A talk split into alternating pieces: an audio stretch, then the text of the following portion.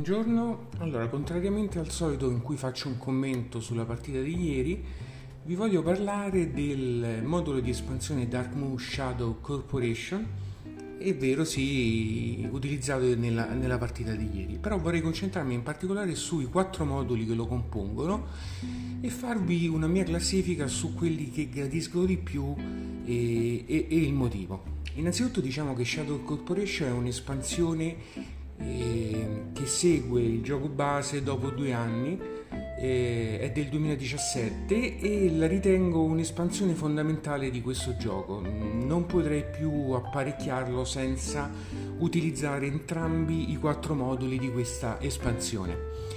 Eh, questa non è una semplice espansione a mio giudizio, in quanto non aggiunge un qualcosa da migliorare, ma in realtà cambia un gioco già di per sé, a mio avviso, eh, quasi perfetto, aggiungendo profondità, elementi nuovi, eh, obiettivi di gioco, paranoia, eh, ampliando e migliorando, tra virgolette, quella che è la giocabilità e la longevità di Dark Moon che già di per sé nel gioco base era notevole. Allora, vediamo quali sono i quattro moduli di espansione eh, secondo il mio gradimento. Al quarto posto metto i dadi corporazione, i dadi gialli corporazione. Devo dire che questa è una bella idea, sono dei dati che vengono lanciati dal giocatore che sta risolvendo una task e eh, rappresentano nella lore del gioco l'ingerenza della compagnia che tende, tende a far fallire eh, la missione. Diciamo che questa idea è carina in quanto aggiunge un po' di difficoltà al gioco, quindi ehm, spostando un po' il gioco a favore degli infetti, soprattutto perché in questo gioco sono costretti eh, per necessità a mantenere un, profi- un profilo basso quindi diciamo che eh, anche gli infetti poco attivi e poco esposti, utilizzando questi dati, riescono in qualche modo ad intralciare le missioni, anche se non eccessivamente. Quindi io li metto al quarto posto come mio gradimento, eh, come, modulo di eh, come modulo di espansione di Dark Moon. Al terzo posto metto le minacce della compagnia. Allora, devo dire che questa a mio avviso è, a mio avviso è sia il modulo più geniale che forse il meno eh, riuscito di, di, tutti quanti e per questo lo metto soltanto al, al terzo posto. Allora, l'idea è eh, bellissima, cioè che ogni giocatore abbia eh, una famiglia, abbia degli interessi e quindi sia minacciato dalla compagnia eh, affinché effettui determinate azioni che in situazioni normali senza la Costituzione non effettuerebbe. Ed è bellissima, e questa è la genialità di questa espansione, che eh, tutti i giocatori umani per poter completare l'evento finale debbono aver adempiuto a, a ciò che la compagnia gli obbliga a fare ma eh, il modo in cui questo viene realizzato non mi fa impazzire, sono sincero. In realtà questa espansione avrebbe, questo modulo avrebbe dovuto generare paranoia, quindi farmi fare delle azioni che tutti gli altri giocano, eh, giudicano strane o incomprensibili, quindi far aumentare la paranoia e i sospetti verso di me. Però il modulo prevede che nel momento in cui io faccio un'azione strana e discutibile, subito dopo rivelo che eh, sono stato obbligato dalla compagnia.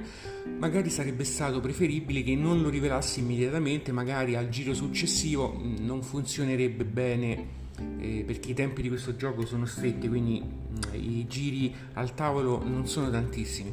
Però questa cosa non mi fa impazzire, cioè la paranoia dura 5 minuti perché comunque dopo che ho fatto l'azione strana rivelo che sono stato obbligato.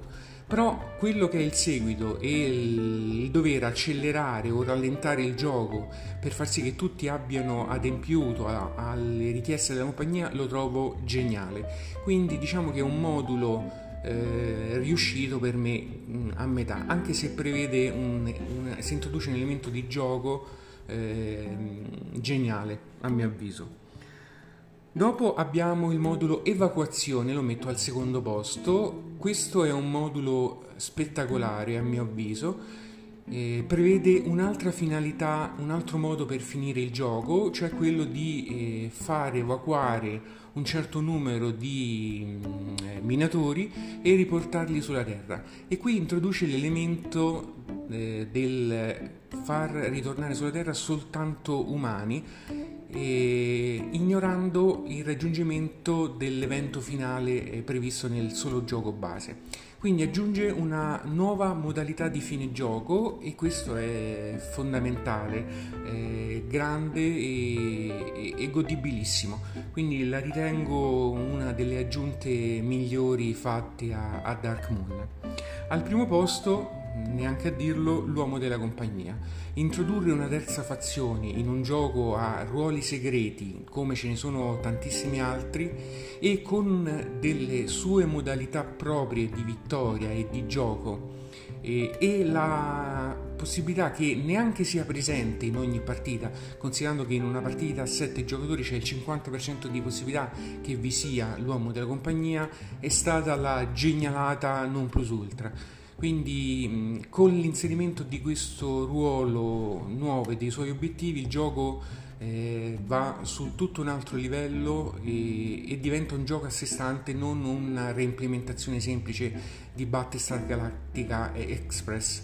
Quindi ottimo, che dire, io vi consiglio, se dovete comprare Dark Moon, non lo comprate se non con l'espansione. Se avete Dark Moon base, affrettatevi a trovare l'espansione. Eh, il gioco merita, merita tantissimo.